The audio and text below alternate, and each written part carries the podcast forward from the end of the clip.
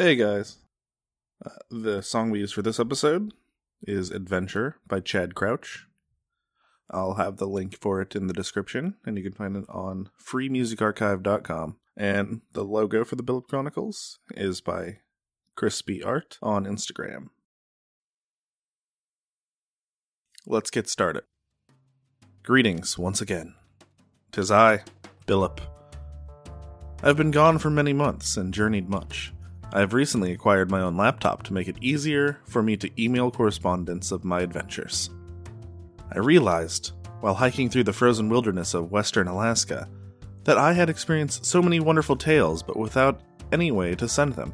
I was only fulfilling but half of my duty as a field journalist. I began my journeys traveling north along the Pacific coast with Bigfoot. He led me along roads unknown to humans, through caves filled with sea lions, and even glimpsed a few bishop fish schooling together in glistening caves of quartz and opal.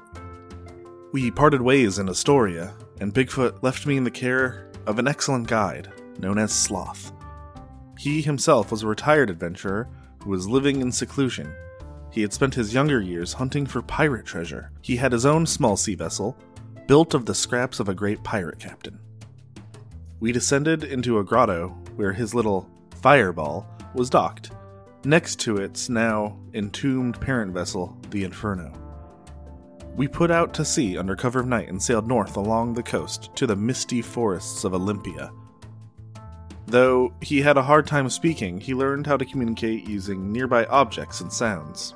He showed me a local lighthouse that is rumored to be haunted by a tormented young lady who had slid downstairs to her death. Perhaps if I return to this beautiful land, I will have a chance to meet this ghost. We reached the forest of Olympia less than an hour before dawn. As the sun was rising, I bid Sloth farewell and moved inland to find some shelter.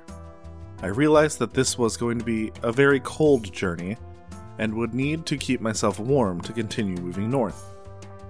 I made a shelter next to a small river and fished for the day. Frongos are neither well adjusted to the cold or suited to making human money.